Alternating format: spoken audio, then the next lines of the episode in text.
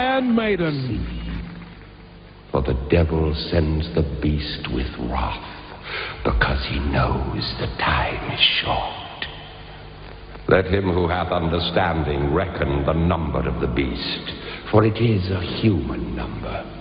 Its number is 666. 3, 2, 1, um, valendo.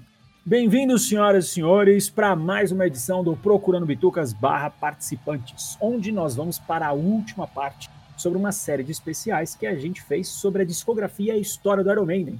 Né? A gente começou essa série de programas em comemoração aos 40 anos da banda, que foi um marco para o músico, mundo da música, né? Então a gente achou justo falar sobre a história da banda como um todo até a presente data. Então hoje comigo para a última parte dessa série de especiais, meus convidados aí, começando pelo Rafael. Valeu, galera, mais uma vez um prazer, uma satisfação e uma honra estar nesse maravilhoso podcast Procurando Bitucas e falando da minha banda do coração, Iron Maiden. Meu amigo maior fã do Procurando Bitucas, Uri Quirins. Boa noite, pessoal. Mais uma vez, uma grande honra estar aqui com vocês, falando dessa maravilhosa banda banda número um para muitos, para mim também, e estar presente aqui com vocês realmente é maravilhoso. E meu amigo número zero, porque o número um é o Washington Messias, não tem jeito, você vai ser o número zero da minha vida. Meu parceiro de podcast, aquele que me ajuda a compor o trio terrível. Falo que esse cara aqui é o coração do Procurando Bitucas, Messias Júnior. Fala, nação bituqueira! Estamos aqui de volta, vamos falar mais um pouquinho sobre Iron Maiden e mandar um abraço para todo mundo. Vamos lá, né? Vamos meter o pau nessa banda agora, né? E agora começamos aí na virada do milênio, falando sobre a volta de Bruce Dixon no Brave New World. Né? O Brave New World ele tem dois marcos gritantes aí. Um é a saída do Blaze, que era algo já esperado tanto pela mídia quanto pelos fãs. O Blaze, infelizmente, ele não foi bem aceito porque, verdade seja dita, né, a voz dele, por melhor que fosse, não casou com o som da banda. Após sair da banda, ele foi para uma carreira solo bem concisa. Eu, particularmente, gosto muito da carreira solo dele. Acho que ele teve álbuns muito bons dentro do que ele começou ali. Caiu um pouquinho no passar dos anos, mas de um modo geral, a carreira dele é muito sólida. E aí, em Brave New World, lá no ano 2000, nós temos a volta de Bruce Dixon e o maior pipoqueiro da história, como diria meu amigo Messias Jr., Adrian Smith. Então a banda agora tem três guitarristas a partir desse CD, que para mim é o samba do crioulo doido do metal. Não consigo ver a necessidade do Adrian Smith ter voltado para a banda. Desculpa a verdade. Por mais que eu tenha problema com Joel Maguires ao vivo, ele é infinitamente melhor que Adrian Smith, cara. Então, eu acho que foi aquele acordo de Maria. Tipo, ó, eu volto, mas o cara tem que voltar comigo. Se não voltar comigo, não tá, não tá feito o acordo. Bruce Dixon, nesse período, né, quando ele ficou fora do Maiden, ele teve uma carreira solo bem sucedida, por incrível que pareça, e ele lançou registros muito interessantes e alguns entraram para verdadeiros clássicos do metal. Ele teve algumas composições muito boas e o Adrian Smith participou de alguma delas. Tá? Então aí vamos começar a falar um pouquinho sobre o Brave New World com meu amigo Messias Júnior. Bom, vamos lá. É, só discordando um pouquinho do meu querido e amado, lindo, maravilhoso, jiu-jiteiro, Alan Quanta Paris. falsidade! Não seja pau no cu, eu tô tentando manter o nível aqui. A gente tá tentando tá? ser bonzinho. É, não Vai seja lá. pau no cu. então, assim, discordando um pouquinho do que o Alan falou, é, a verdade é que as coisas não estavam boas para nenhum dos dois. Bruce Dixon, a carreira dele foi bem sucedida, mas muito aquém do que ele imaginava que seria. Ele foi um cara que começou a fazer show para 300 pessoas, 200 pessoas, show em shopping, show em galeriazinha. Então ele foi um cara que caiu bastante no, em termos mercadológicos. E o Iron Maiden nem se fala, né? O Iron Maiden começou a fazer show, é uma banda que é uma banda de arena, que fazia show para 50 mil pessoas, 30 mil pessoas, começou a fazer show para 5 mil.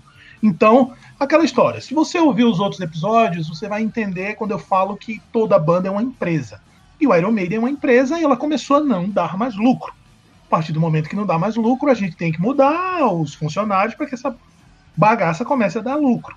Então, agora, concordando com meu querido host lindo, maravilhoso jiu-jiteiro, sim, a banda entra numa zona de conforto, ela achou o ponto, ela sabe o que ela precisa fazer daqui para frente, ela não precisa mais ousar, ela não precisa mais pirar. Só vamos fazer o que realmente funciona. Ele já tem a fórmula pronta. E para mim é, é o que é o Brave New World. Brave New World tem músicas muito boas, funcionam muito bem, tem coisas que ficaram se tornaram clássicas para a banda e que a gente vai ouvir para o resto da vida. É um disco de volta muito bom, mas nem de longe se compara com os primeiros álbuns da fase true do Iron Maiden, entendeu? Para destacar faixas, eu destaco a Ghost of the Navigator, que é uma música que eu particularmente gosto pra caramba. Uma música chamada Fallen Angel, que foi, acho que até o Bruce Dixon que, que compôs. Eu acho essa música muito legal. Ela funciona muito bem, muito, muito bem mesmo. E eu vou, eu vou destacar três, tá? Blood Brothers, que é uma música que eu acho maravilhosa, que tem um refrão maravilhoso e tem uma história muito boa. Steve Harris fez essa música para o pai dele, tinha acabado de falecer e alguma é, coisa. É verdade, foi uma homenagem pro pai, né, cara? É legal. Isso, e é, uma história música é, é legal. uma valsa. Mas é maravilhosa, é uma valsa maravilhosa. Bacana. Agora eu vou passar a palavra aí pro Rafael. Rafael, suas considerações sobre o Brave New World, a volta de Bruce Dixon e suas duas faixas favoritas do álbum. Ah, sobre o Brave New World, eu tenho um carinho também muito especial por esse álbum, né? Por questões pessoais. É, feito, eu disse no, nos episódios anteriores, uh, eu comecei a gostar do Iron Maiden quando tinha 14 anos. Era Blaze Bailey que estava né, no, na época do X Factor. Então eu virei muito, muito, muito, muito fã mesmo do Iron Maiden. E quando em 99 anunciaram que Bruce ia voltar com Adrian, né? Eu já virei fã da carreira solo de Bruce, do Accident of Birth, do Chemical Wedding. Então, quando lançou o Brave New World, foi uma expectativa muito grande e, e tipo, é, também foi um impacto muito grande. Não tem como, como tirar o, o aspecto emocional dessa questão, né?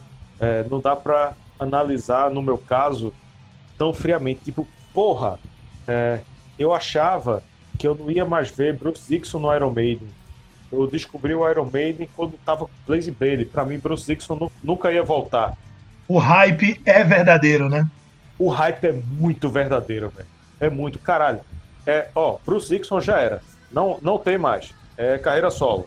Quem tá aqui é Blaze Bailey, beleza? Se acostuma com essa porra. E se ele sair, vai ser outro vocalista. E quando Bruce Dixon voltou, caralho, o hype foi a mil, velho. Então eu fiquei alucinado quando, quando o Brave New World voltou. É, voltou não, né? Quando o Brave New World lançou, porra, caralho, explodiu minha cabeça. E, e, e, velho, é, ok, não é um disco perfeito, não, não é um clássico do Iron Maiden, mas é um dos pontos altos. Eu acho que é, daí pra frente é, não teve coisa que se comparou muito. Porra, é, vamos destacar duas, é, né? As duas que tem que destacar. The Wicker Man, que é a, a, faixa título. Vamos lá botar a valsa, né? Blood Brothers. Uma valsa que, que se eu tivesse que indicar uma música para uma valsa de, de, da minha formatura, seria Blood Brothers. Infelizmente, quando eu me formei, não tinha Blood Brothers ainda, mas eu indicaria ela. Você é velho, hein, cara? Puta que pariu. pois é. E você, Uri, suas considerações aí sobre Brave New World e suas favoritas do álbum? Então, é, é, é, gosto muito desse álbum, até mesmo porque, como o, o, Messias bem pontuou aí, o hype, né? Você que vem aí de dois álbuns que não se agradava do vocalista, e como o Rafael também falou, né? Você fica pensando, poxa, nunca mais vou escutar Bruce Dixon cantar pelo menos no Iron Maiden, né? Já que a carreira solo dele também teve bons álbuns, que poderia até também ser bons álbuns para o Iron Maiden, mas enfim. É, eu acho que esse álbum, Brave New World, foi um álbum para agradar os fãs. Eles nos fizeram realmente para ser um clássico, para ser um álbum foda, mas um álbum para agradar os fãs com a volta de Bruce, para dizer, olha, Bruce voltou, tá aqui, entendeu?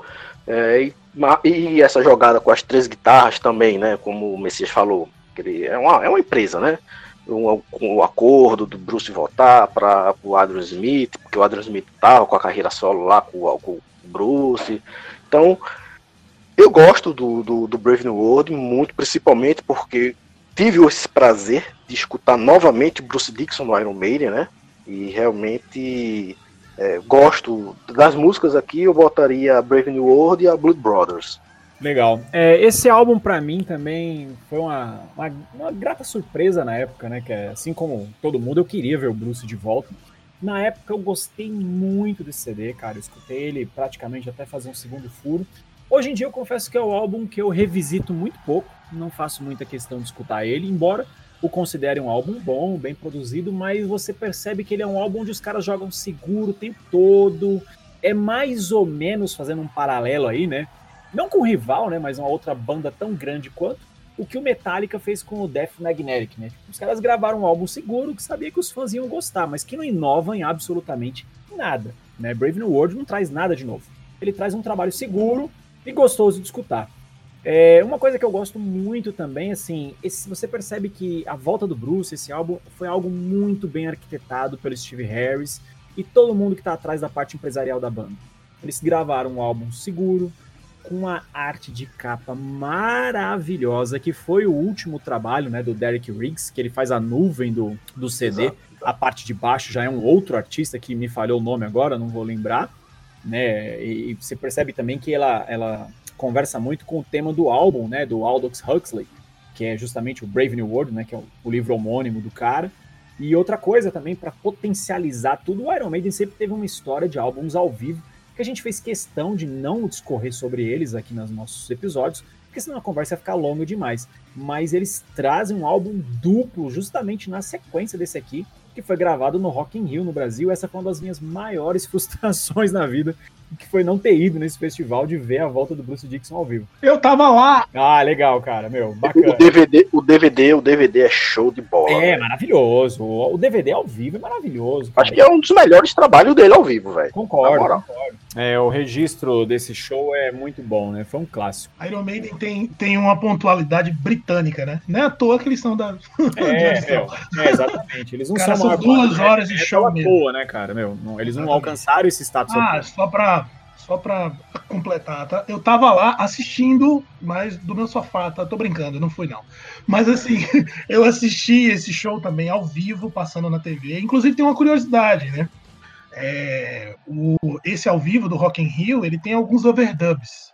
Quem assistiu o show ao vivo na hora que passou, que foi transmitido pela DirecTV na época, é, nota que tem alguns errinhos que se você for assistir no DVD, esses errinhos não existem. É, é eles, também. Eles, isso, eles isso ficou famoso uma... e foi bem criticado na época. Não, e não são só, não são só errinhos. Por exemplo, no, na música Sign of the Cross, a introdução de Sign of the Cross é, é bem extensa e, e Bruce fica falando algumas coisas né? Sim, eles cortam algumas coisas. Enfim, não, eles né? cortaram, cortaram algumas coisas, não. Cortaram tudo que Bruce falou na introdução. Né? E começa já do, do verso de fato da música. É, eu acho que esse tipo de coisa serviu ainda para afirmar mais ainda. Isso aqui, a partir de hoje, é uma empresa e é do jeito que eu quero. Então a edição desse exatamente, exatamente. que foi o último Eles prego, controlam tudo, né? É, Eles acho que foi controlam... o último prego no caixão do relacionamento do Harris com o Dixon. É tipo assim, ó, beleza, você tá de volta na minha banda, mas é do jeito que eu quero. Foda-se a sua opinião. Entendeu? Quem manda nessa porra aqui sou eu. Acabou. É, os meus destaques para esse CD aí, eu, eu, vou, eu vou com a geral aí, cara. É, eu vou de Blood Brothers, eu gosto muito dessa música, né? Pelos motivos óbvios. E eu iria também Ghost of the Navigator. Eu acho essas duas, assim, os grandes destaques. Mas, de um modo geral, eu, eu consigo escutar esse CD de ponta a ponta. Então, a gente passando ali, né, pro ano de 2003, né, um intervalo até curto, eles voltam aí com Dance of Death. Né? Dance of Death é, percebe-se uma mudança no som da banda, né? Eles voltam para um trecho mais de experimentalismo que eles usaram no, no, passado.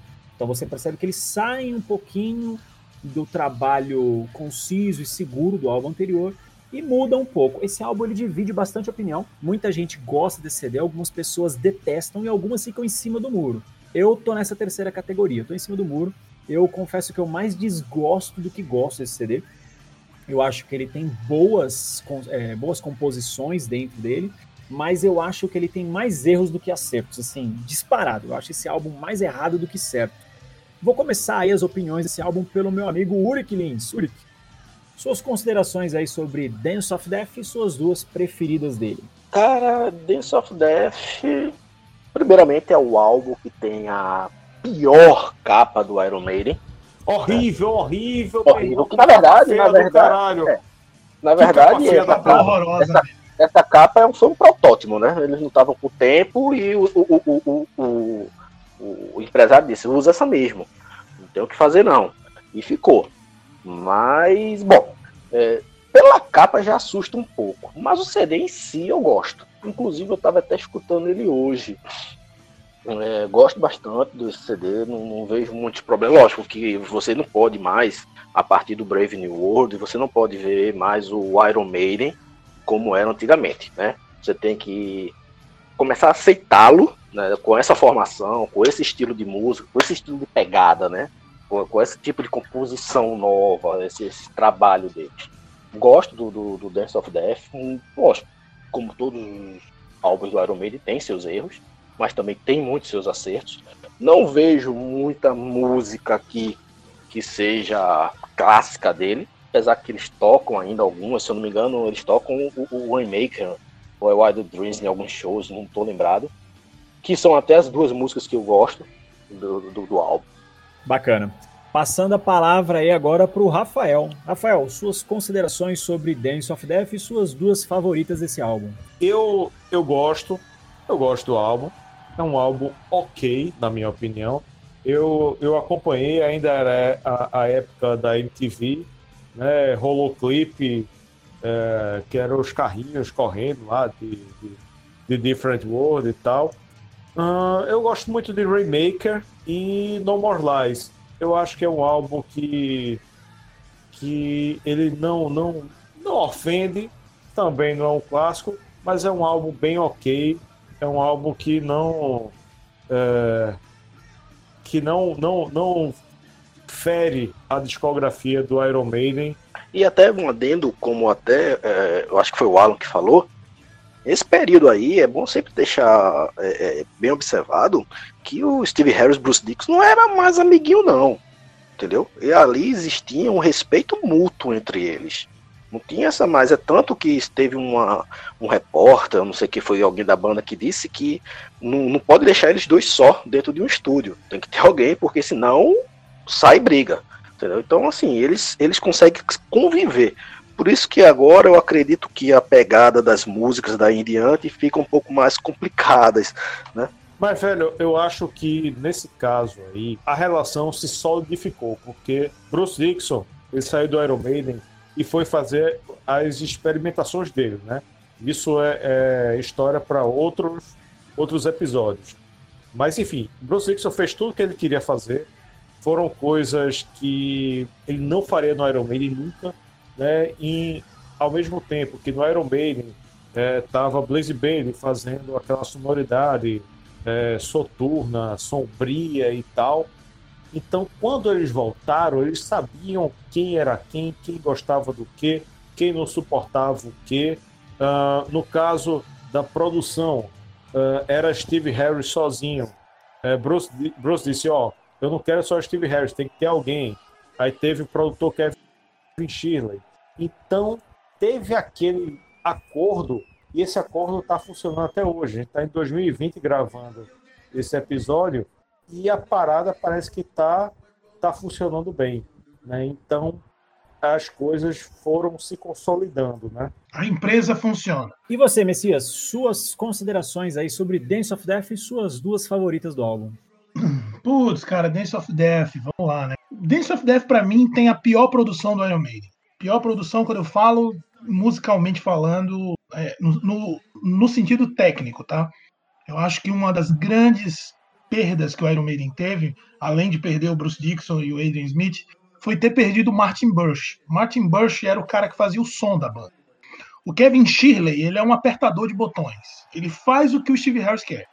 Então, o Brave New World ele conseguiu acertar. Eu até me surpreendi quando eu vi o Brave New World, porque ele tem um som de bumbo muito bonito, tem uma é um álbum muito bem gravado.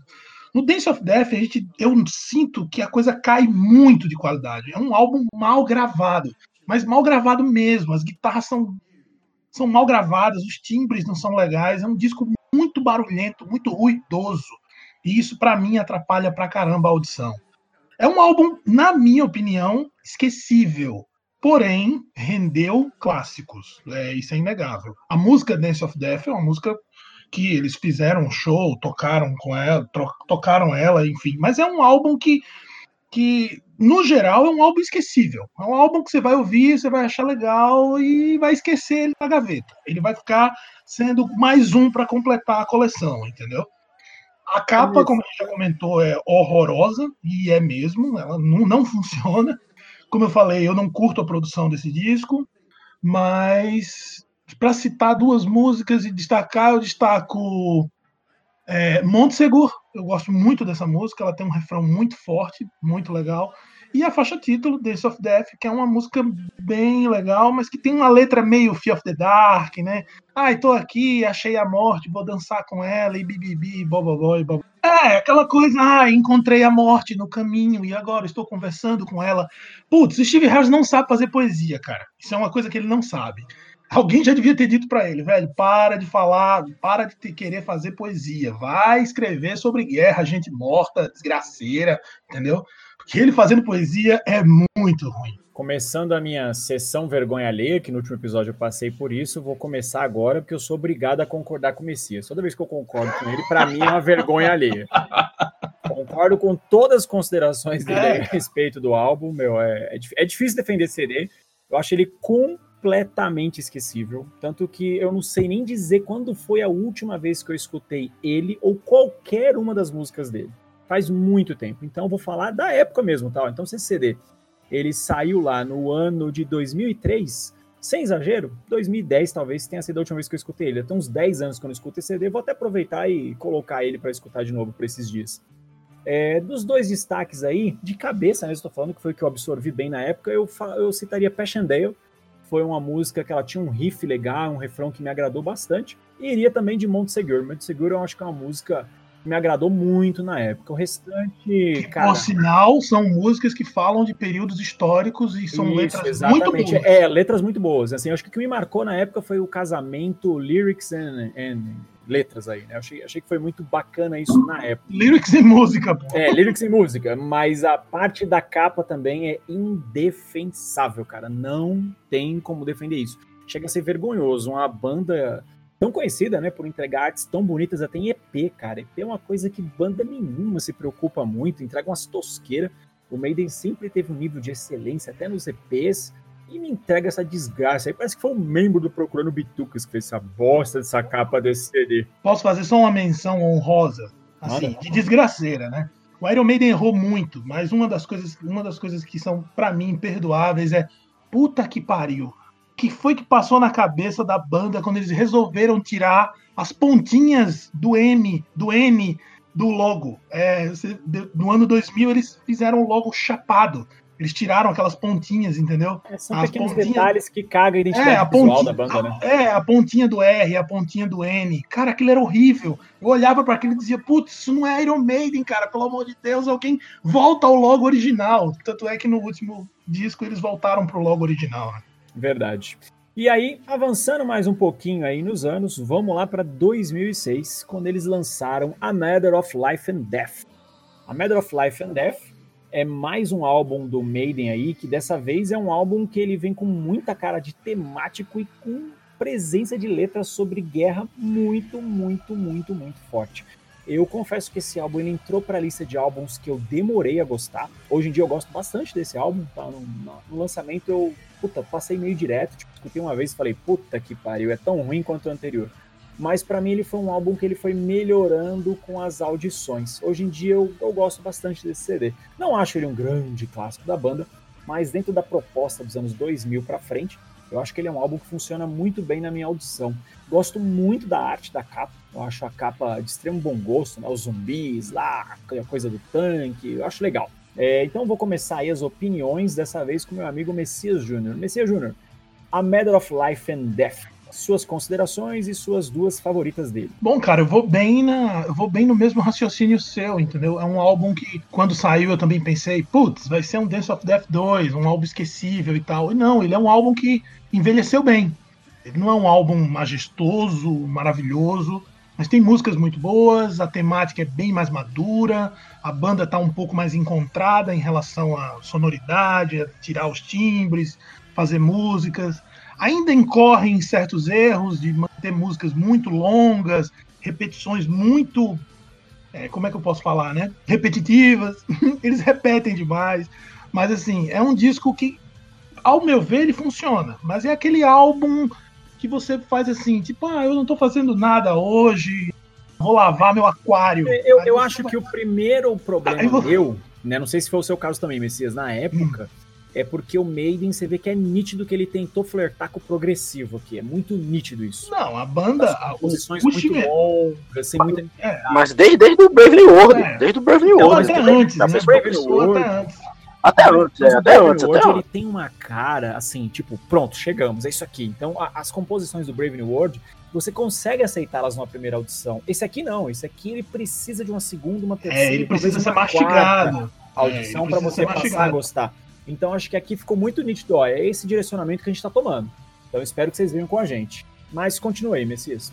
É bem isso aí, cara, bem isso que você falou. O, o Brave New World, bom, o Steve Harris nunca negou que é extremamente fã de progressivo, ele faz música progressiva desde o primeiro álbum. Phantom of the Opera é um, uma, uma, uma, prova disso. Uma música de 7, 8 Concordo. minutos extrema, extremamente progressiva, ele sempre foi muito fã de progressiva. Mas a banda sempre soube casar bem isso, músicas rápidas, músicas mais lentas, épicas. E aí chegou essa hora, né, dos 2000 para frente, que a banda ficou muito longa, uma banda muito burocrática, músicas muito burocráticas, repetitivas. Uma coisa que eu preciso citar aqui, eu sou fã xiita e total do Steve Harris. Mas uma coisa a gente precisa entender, o Steve Harris é um cara que aprendeu tudo na raça. Ele não tem vocabulário musical. Quando eu falo vocabulário musical, é no sentido de estudo musical. Ele desenvolveu o baixo dele e a forma de compor no, no tato, totalmente autodidata e sem estudo teórico, entendeu? Então ele é um cara que trabalha nas mesmas, ele trabalha com a mesma, mesmo, as mesmas figuras de, de, de notas, entendeu? Ele é um cara, ele não é um cara que ousa é muito. É o famoso é... Exato. Ele não é um John Myung, ele não é um John Myung da vida que toca o baixo inteiro, entendeu? Mas ele é um cara que sabe compor. Ele é um cara que tem, é um gênio. Sem nenhum tipo de estudo, tocando simplesmente em casa e estudando do jeito que ele fez, ele conseguiu fazer o Iron Maiden. Posso fazer uma analogia porca com você? Pode, claro. Vou até falar que é porca, porque vocês vão me xingar, mas é uma analogia porca, é só para contextualizar, porque eu concordo com o que você está falando. Eu uhum. acho que o Harris ele encontrou a fórmula para fazer a música dele funcionar, da mesma maneira que o Lars Ulrich encontrou a forma para a bateria dele funcionar dentro do Metallica. É uma bateria limitada, fraca em diversos momentos, mas que funciona dentro da ideia da banda. Exatamente. Entendeu? Então o Harris, eu acho ele um cara limitado no baixo, é mas que é funciona pra caralho dentro do meio. Exatamente, exatamente. O Steve Harris não, ele é um cara que consegue realmente se destacar no baixo. Ele é um cara que conseguiu trazer uma abordagem para o baixo que não existia. Ele é um gênio. A gente pode dizer que ele é um gênio. Ele é um cara que inventou uma forma de tocar, uma forma de compor somente dele. Então, é, quando eu falo, quando eu critico a, a, o vocabulário musical dele, é exatamente isso. Ele, ele trabalha dentro da mesma caixinha há 40 anos. E ele não consegue sair dessa caixinha. Então, assim, como eu falei em algum, no, acho que no, no, episódio anterior, a fonte seca, velho. Não tem como. Então, a, voltando pro Matter of Life and Death, né? O Matter of Life and Death ele tem muito disso. Ele é um álbum mais duro, mais cruzão. Eu faço uma comparação bem nojentinha com o X Factor. Ele tem uma coisa meio soturna Concordo. ali, meio, entendeu? Para destacar músicas, eu destaco a Brighter Than a Thousand Suns, que é uma música maravilhosa, mas que só peca por ser muito grande. E a Discolors Don't Run, que para mim é maravilhosa, que também só peca pelo Puta tamanho. Que pariu, eu tô se ela fosse um pouquinho, hora Messias, eu me odeio. Se, ele... se ela fosse um pouquinho mais curta, ela seria um hino, cara. Um hino, um hino. Enfim, Verdade. É Passar aí a palavra pro meu amigo Uri Quilins. Uri Quilins, suas impressões aí sobre A Matter of Life and Death e suas duas faixas favoritas desse álbum. Então, eu gosto desse álbum, certo? Gosto muito. É, inclusive, estava é, escutando ele há dois dias atrás, é, até para relembrar também, tudinho. E assim, uma coisa que o Iron já vem fazendo desde o Brave New World é isso mesmo, né? Fazer músicas longas, até mesmo porque, se eu não me engano, foi Messias que falou em, em, em outros vídeos que, assim, porra, aquele negócio, a gente pode fazer isso porque a gente é Iron Maiden, a gente já é rico, entendeu? e pode fazer o que quiser. que o público vai gostar porque é o padrão deles, né? E realmente, a, o, o, álbum é um álbum um pouco cansativo pela demora, né? Música de nove minutos, apesar que vai ter coisa pior pela frente. Mas eu gosto desse álbum, acho a capa dele fenomenal, sabe? Até foi, um, foi é, é até uma quebra, né? Você sai de uma capa horrível, nojenta, foi do Death of, do Death, of Death, e nesse eu acho que eles conseguiram, é, né? É, é se redimir. E do álbum em si, gosto muito do The Pilgrim e o For the Great Gods of God, é que eles até tocaram no, no, no último agora, abriu pro rock, né? Legal. E você, Rafael, suas considerações aí sobre a Matter e suas duas favoritas dele? Bom, o A Matter of Life and Death eu considero um álbum que ele é muito bem conciso uh, na ideia central dele. É um álbum que é temática de guerra. É, a capa é do capista do Justiceiro, que eu não lembro o nome do capista, mas é, é uma capa que condiz com, com, o espírito da época, né? Dos quadrinhos, para quem curte quadrinhos. E na época da, da turnê, o Iron Maiden tocava esse álbum completo. Inclusive teve protestos, é, faixas dizendo toque os clássicos. Esse álbum é um álbum que ele funciona é, muito bem completo, fechado, como o Somewhere in Time né, da, é, é, da questão da ideia, da questão da sonoridade. Claro, ele não é das maiores obras da banda, mas eu acho que ele funciona muito bem. Né? Eu gosto muito dele, é, de ouvir ele completo. Ele funciona muito bem você ouvindo ele completo. Eu, eu destacaria This, This Calls Don't Run, né? uma, uma música que eu gosto muito. É, é assim, a, a, o nível dele ele é muito parelho. Ah, não tem música assim muito extraordinárias, clássicos, fodas. Não tem. Não tem. Eita, que música bosta. Também não tem. Ele é um, é uma, é um, um nível é, bem equilibrado é, o álbum todo. Então, vamos botar aí Discourse Don't Run, Don't Run. E eu vou destacar também é, The Longest Day. Pode não ser uma música que a maioria é, destaque. É, eu fui atrás da, da letra e da influência de The Longest Day, e eu achei um filme que, que inspirou a música. E, velho, é um filme antigo, é um filme preto e branco. Mas, porra, é um filme. Eu, eu, eu, eu botei pra ver, eu baixei o filme. E que filme do caralho, velho. Então eu fui influenciado por esse filme. Beleza. Então, ó, eu, eu ó, concordo aí com a maior parte dos comentários de vocês, né, sobre esse álbum. Eu acho que ele é um álbum que ele realmente ele funciona melhor na íntegra do que espaçadamente. Também gosto, só um adendo aí que vocês falaram, né? A arte da capa é do Tim Bradstreet, que foi o capista da fase é, Max do Justiceiro, escrita pelo Garth Ennis, muito boa por sinal. E os meus destaques aí desse CD é difícil também apontar, viu? De um modo geral eu gosto bastante, mas eu iria de These Colors Don't Run, Acho muito boa essa música. Ela também tem muito a ver com aquilo que a gente estava falando sobre a cultura dos ingleses e a guerra, né? Essa é uma frase inglesa muito forte. E eu vou de The Longest Day. Eu gosto dessa, dessa música, cara. Eu acho ela bem bacana ali, a trilogia Smith, Harris e Dickinson. Então a gente passando aí agora pro ano de 2010, vamos com Final Frontier. Final Frontier foi um álbum que ele foi muito bem aceito pela crítica de um modo geral e pelos fãs. E ele também foi o quarto lançamento que bateu o número um nas paradas inglesas. Né? Fazia tempo que o Iron Maiden não fazia essa façanha. É, a começar aí pela capa, eu acho a capa desse álbum horrorosa. Eu, puta que pariu, eu acho de um mau gosto sem tamanho. Eles entregaram uma capa tão bonita no álbum anterior e entregaram essa coisa medonha. Nas composições, eu acho que ele é um álbum legal, eu gosto dele, né? Não acho ele um álbum essencial nas minhas audições, mas da fase recente do Maiden, eu acho que ele está entre os melhores, né, dos anos 2000 para cá. Mesmo começando ali com The Final Frontier, Eldorado, The Alchemist, né, e, vai seguindo. Então vou passar agora a palavra primeiro pro meu amigo Messias Júnior. Então, cara, é, The Final Frontier é um álbum que realmente prendeu. Na época eu não estava muito ligado mais ao, ao, ao, que o Iron Maiden estava lançando, né? Aquela coisa, a gente ouve porque é uma banda que a gente gosta, acompanha e tal, mas não, tinha, não trazia nada de novo. O Final Frontier é um disco que eu, cara, eu até gosto. Ele saiu e eu tenho umas, algumas faixas muito boas. Eu gosto da produção, eu gosto da forma como eles realmente, é, de novo, né, levaram para uma outra abordagem. tocaram em temas que eu particularmente adoro, né? E aí eu já vou citar as minhas duas preferidas. Uma delas é Coming Home, para mim, uma das músicas mais lindas que o Iron Maiden já fez. E quem fez foi o Adrian Smith, hein? E eu nem gosto dele. Enfim. é, mas é uma música que é maravilhosa e fala sobre aviões, né? Que é uma das outras, é uma das minhas paixões também. E eu gosto demais, além da eu gosto da, da, da, da faixa título. Tem um, tem um refrão legal, ela funciona muito bem. Então é um disco bem, bem legal. Dá para você sentar, dá para você ouvir, curtir ele muito.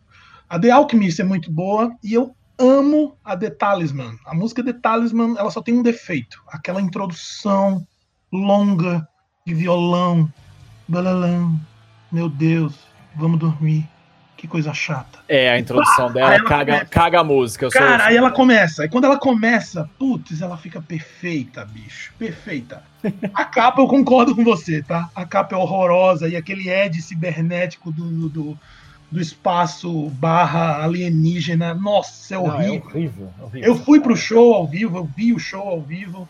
Eu vi aquele Ed gigantesco na minha frente, eu ficava, nossa, puta coisa brega do caramba. Mas enfim, né? é Iron Maiden, a empresa tá funcionando. Passando a palavra aí agora pro meu amigo Rafael. Rafael, suas impressões aí sobre o Final Frontier e suas duas favoritas. Velho, o Final Frontier eu, eu considerei o álbum muito, muito bom, muito conciso. Eu acho que ele não tem é, pontos fracos, é, muito que criticar. É, claro, não é um clássico do Iron Maiden. É, e, e se você passar por todas, eu acho que o único. O, a única, na minha opinião, o único ponto baixo é Mother of Mercy, mas o resto, Starblind também, é, ok, não é muito bom, mas eu acho que de ponto alto a própria faixa título The Final Frontier. Uh, vamos botar aí The Talisman também. É, são, são pontos fortes. Eu acho que é um álbum que faz jus à, à discografia do Iron Maiden. Bacana. E você, Ulrich, suas impressões aí sobre The Final Frontier e suas duas preferidas? Cara, esse CD, esse álbum eu gostei. É um álbum que eu escutei muito para poder ir pro show, né? Decorei as músicas, tudinho, apesar que eles não tocaram todas, mas assim, foi, foi um, um, álbum que me marcou muito por conta disso, né? Foi o primeiro show do Maiden que eu fui, né? Assim, aquele zerei a vida, né? assistindo o show do Maiden. E realmente a capa horrenda. Mas desse álbum eu, eu, eu iria da, da faixa título mesmo, né? Da Final Frontiers e Eldorado, né? Que ganhou até prêmio, né? Uma das melhores músicas aí. É, bacana. Eu, bom, eu concordo aí com as observações de vocês. Eu acho que ele é um álbum seguro, né? Maiden tá jogando um jogo seguro aqui. Eu acho que o álbum não acrescenta absolutamente nada à discografia da banda, né? Porque eu acho ele um álbum ok, é um álbum gostoso de ouvir, mas foi um álbum que não inovou em absolutamente nada. Mas tá lá, tá lá, representou bem na época e ainda acho ele um dos melhores da fase anos 2000 para frente. Nos meus destaques eu vou de The Alchemist, gosto bastante dessa música, e de Eldorado. Eldorado eu acho que ela entrega algo divertido intenso, assim, bem fácil de digerir a primeira audição precisa ter muito esforço para gostar de, desse CD, não. E aí, a gente indo finalmente para o último álbum dessa longa discografia, vamos falar do 16 álbum da banda, que é o The Book of Souls. The Book of Souls foi lançado em setembro, que é um mês típico para lançamentos na história da banda, de 2015. Esse álbum também ele marca um grande ato, né, de um lançamento para outro, porque foi a primeira vez que o Maiden levou cinco anos entre um álbum e outro. Eles nunca tinham ficado com um hiato tão grande entre os seus lançamentos. Né? A começar pela capa, a capa traz um edge bem diferente, onde conversa um pouco com a identidade ali de um, de um africano, parece um africano pintado. Eu gosto muito da arte desse CD, eu acho ela de um bom gosto tremendo, né? Volta a trazer aquele edge sinistrão, sombrio, né? Então, muito bacana. É, na parte de composições, eu acho que eles mantêm né, o jogo seguro. Ele também foi o primeiro álbum do Maiden onde eles gravaram um álbum duplo. Eles nunca tinham feito isso até então. E aqui eles voltam para as faixas gigantescas. E nós temos uma faixa com nada mais, nada menos de 18 minutos de duração, Empire of the Clouds. Essa faixa ela é idolatrada por muita gente, mas ela divide opiniões. Eles vão lançando um épico né, sonoro da banda. Muita gente detesta essa faixa por ela ser extremamente cansativa, né? Mas eu, eu gosto, eu confesso que eu gosto. É, eu demorei também, esse álbum não foi um que me desceu na primeira audição. Eu acho que eu comecei a, não digo gostar, acho que aceitá-lo melhor lá pela terceira audição. Né? Eu acho que na primeira você escuta ele e fala, ok, ele é um álbum bacana, legal, mas puta que pariu, precisa de tudo isso? Uma faixa de 13, uma faixa de 10, uma faixa de 18, cacete, é muito, sabe? É muito over. Então ele é um álbum que cansa para escutar. Não é ruim, mas é um álbum que, como já disse o Messias lá atrás, estiver limpando o aquário, ou estiver fazendo aquela feijoada, pratos que demoram muito, coloca ele de fundo lá. Esse álbum é, um, é quase um podcast, você tem que escutar ele fazendo outra coisa, porque ele serve de boa trilha de fundo. Então vou começar as opiniões aí com o Rafael. Rafael, suas opiniões aí sobre The Book of Souls e as suas duas faixas favoritas dele. Veja bem, The Book of Souls, eu tenho é, é, desejos e aspirações conflitantes é, relativas a esse álbum, porque no começo eu desejava que ele fosse a maior obra do Iron Maiden de todos os tempos e eu comecei a acreditar nisso. Achei muito, muito, muito bom, mas de repente eu caí na real e disse: Porra, não, é, não, não é tudo isso, hein? Depois de ouvir, ouvir, ouvir, Empire of the Clouds eu achava a coisa mais maravilhosa do mundo. Conclusão é que é o álbum mais fraco após a volta de Bruce, lá desde o Brave New World até agora. Esse é o mais fraco, na minha opinião. É, o Book of Souls eu gosto, do começo ao fim, mas ele realmente eu acho que ele está abaixo de todos desde a volta de Bruce. Total, ele é o mais fraco. Mas se for para destacar é, duas faixas, eu posso destacar a primeira, If Eternity Should Fail, que deveria ser uma faixa de um álbum solo de Bruce, que Steve Harris disse: Vem cá, eu quero essa faixa aqui para mim. Empire of the Clouds, Empire of the Clouds, que muita gente acha que é, é longa demais, e realmente é longa, mas eu acho que ela ela tem um, um, toque especial, aquele piano, Bruce Dixon tocando. É, é interessante. Poderia ser menor, poderia ser muito menor, poderia sim, mas é uma faixa que eu gosto muito, então eu vou destacar essas duas. Legal. E você, Ulrich, suas opiniões aí, suas considerações sobre Book of Souls e suas duas faixas favoritas dentro desse trabalho? Então, cara, é, eu fui até tive até um pouco de decepção com esse álbum, porque esse ato né, de cinco anos para o lançamento, uh, todo fã do Iron Maiden fica bem ansioso, né? Esperando, como o Rafael disse, que vai, vai, vai chegar algo surpreendente, né? Uh, mas quando eu peguei esse álbum pela primeira vez, bato bem como você falou. É, tem que escutar uma, duas, três pra, vezes para poder você se acostumar com ele principalmente porque ele é um álbum cansativo, porque é muito grande, é uma hora e meia de, de, de música, né? Então ele se torna cansativo por conta disso. É... Não acho ele um álbum fraco, acho ele cansativo. Aí com isso muitos né, criticam. Mas eu gosto, eu gosto depois que você entende o álbum, né? Entende o que eles estão querendo passar, toda a pegada, a, o encarte, né? A, a, capa realmente também é muito bonita. Eu acho muito show esse desenho quebra to totalmente a ideia dos outros álbuns, né? Ficou uma coisa mais humanoide para realista. Bom, gosto do, do, do, do álbum. Demorei um pouco para realmente me acostumar, mas hoje em dia é um álbum que, para mim, ele tá pau a pau, assim, com Final Frontiers e o, o Brave New World. Eu acho que tá entre esses três os melhores álbuns a partir da, da, da volta de Bruce. Bom, para destacar eu iria, como o Rafael falou, o If Eternity Should Fail e o Spirit of Light. Spirit of Light eu acho uma música muito show. Eu acho que é, é, é chama legal o pessoal para esse álbum. Ou seja, você escuta a faixa 1, escuta a faixa 2 e pode tirar o álbum, né, Ulrich? Não, não, você pode escutar. Agora, realmente, é um álbum cansativo, que é bom quando você tá fazendo realmente, é como o, o Alan falou, tá fazendo uma, limpando o aquário, varrendo a casa, bota ele de fundo para tocar. E você, Messias, suas considerações aí sobre The Book of Souls e suas duas favoritas? É, eu tava rindo aqui. Parece que criamos um novo bordão, né? Músicas para ouvir lavando o aquário. Enfim, cara. Book of Souls desculpa, eu vou concordar com alguns pontos de que, de que todo mundo falou aqui, mas a verdade precisa ser dita. O disco não precisava existir, velho. Vamos ser muito, muito, muito, muito, muito, muito tranquilos em relação a isso. Nós somos fãs. Os fãs do Iron Maiden conseguem consumir um Book of Souls.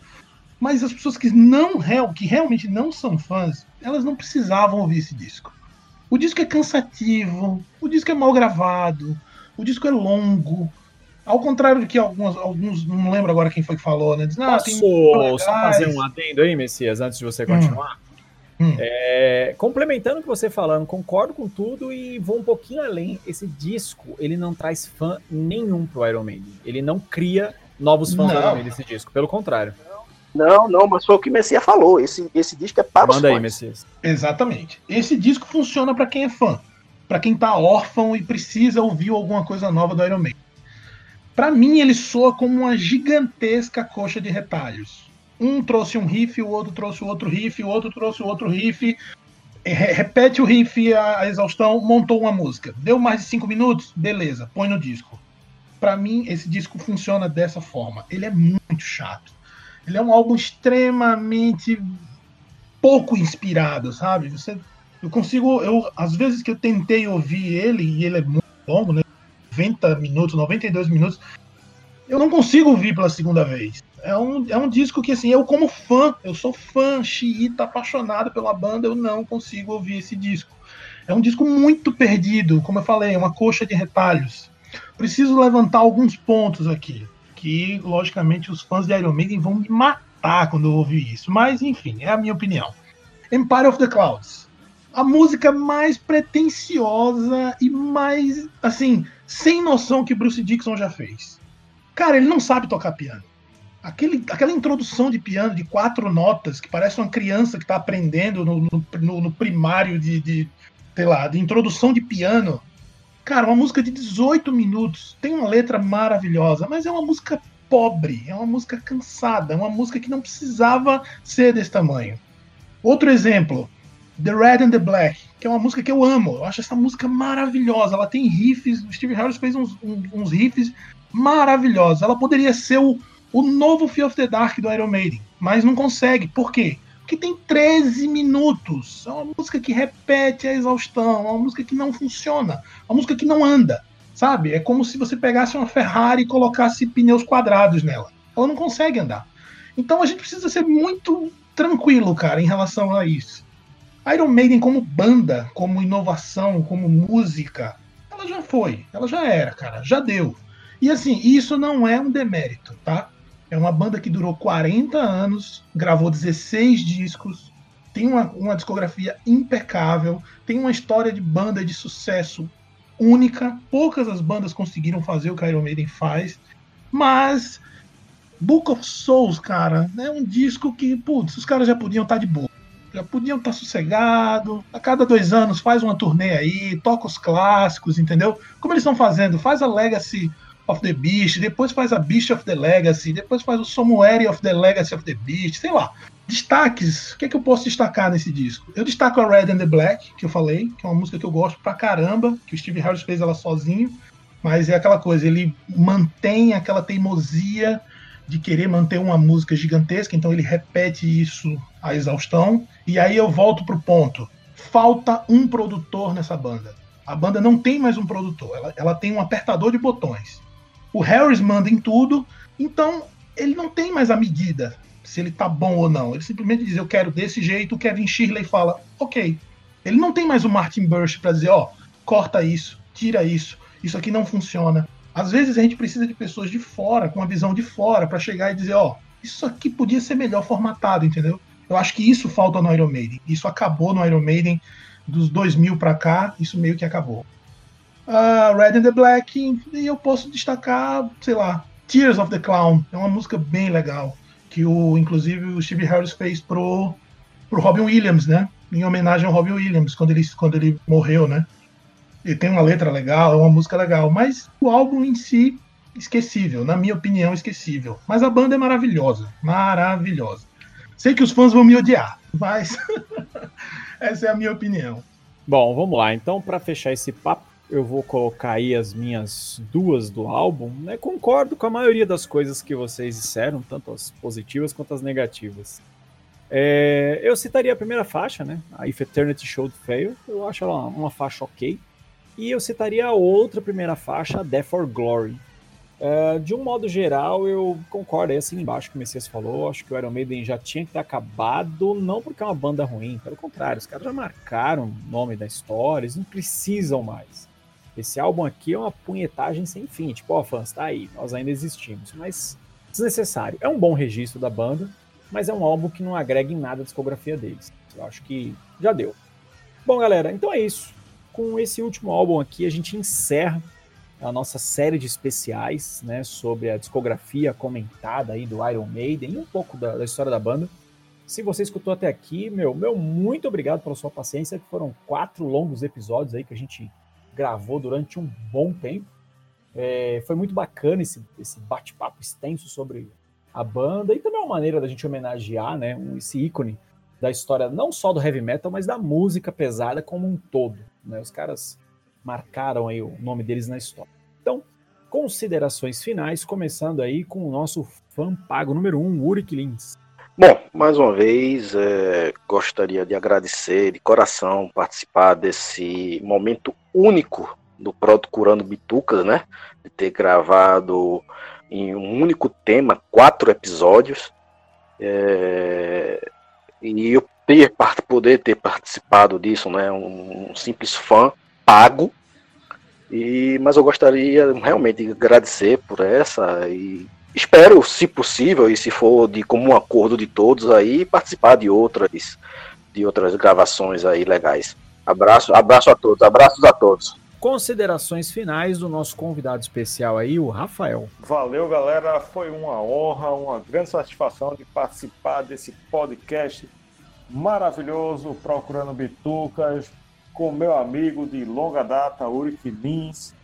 É, desejo vida longa ao, Pro, ao, Procurando Bitucas, vida longa ao Iron Maiden, vida longa aos apreciadores do bom e velho rock and roll e heavy metal. É, o Rafael, ele fala para tomar uma, mas ele tomou todas durante a gravação desses episódios, tá? Então não se enganem não, o nível alcoólico dele subiu bastante.